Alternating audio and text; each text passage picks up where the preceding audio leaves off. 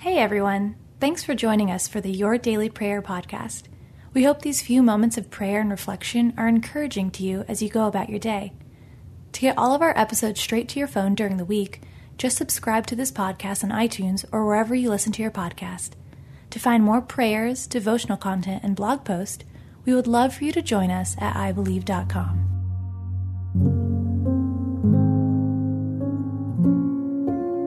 Prayer for Bad Attitudes by Tracie Miles. Dear brothers and sisters, when troubles of any kind come your way, consider it an opportunity for great joy. James 1 2. James wrote today's key verse during a time where the Christians had allowed the frustrations and annoyances of life to steal their optimism and joy.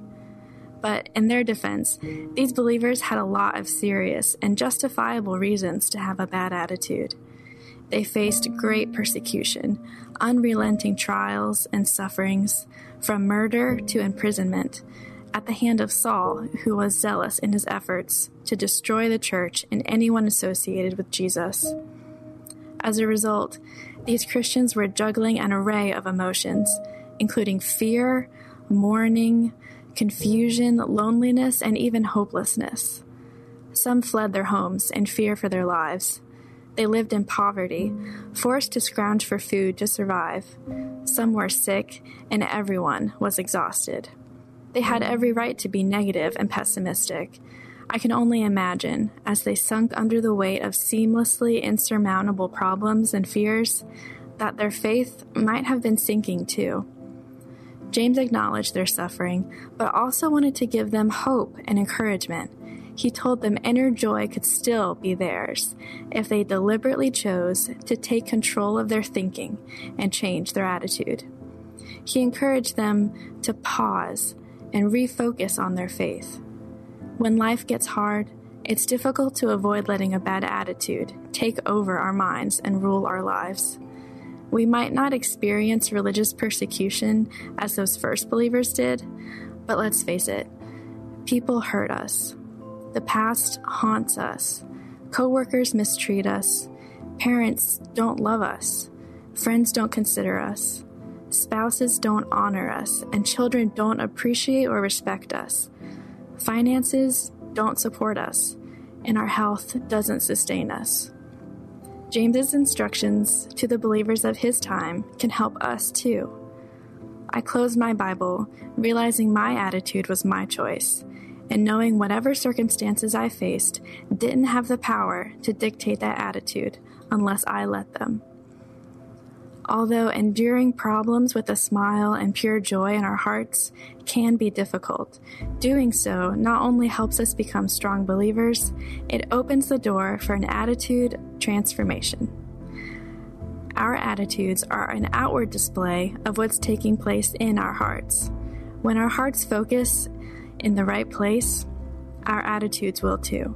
The only thing we have to lose by choosing a positive attitude is a negative one. Let's pray. Lord, free me from the shackles of a bad attitude. Work in my heart and mind to transform my thinking from negative to positive, despite the struggles I face. Fill me with a joy that can only come from you. In Jesus' name, amen.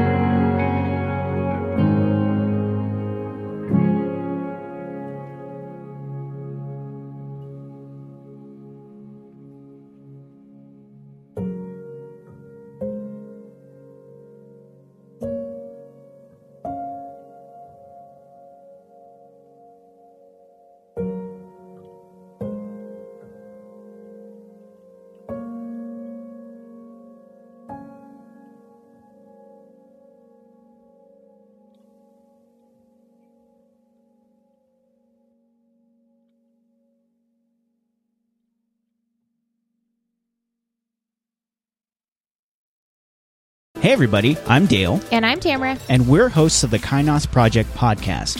where we help you tackle ancient Christian truths in everyday settings. The word kainos means new, and that's exactly what we want to do on our podcast bring something new from what is old in our faith. And on this show, you might hear us explore topics like what the Bible has to say about student loan forgiveness, discuss how the Satanic Temple affects our view of religious liberty in America, or even question why is it that so many people are having rapture anxiety.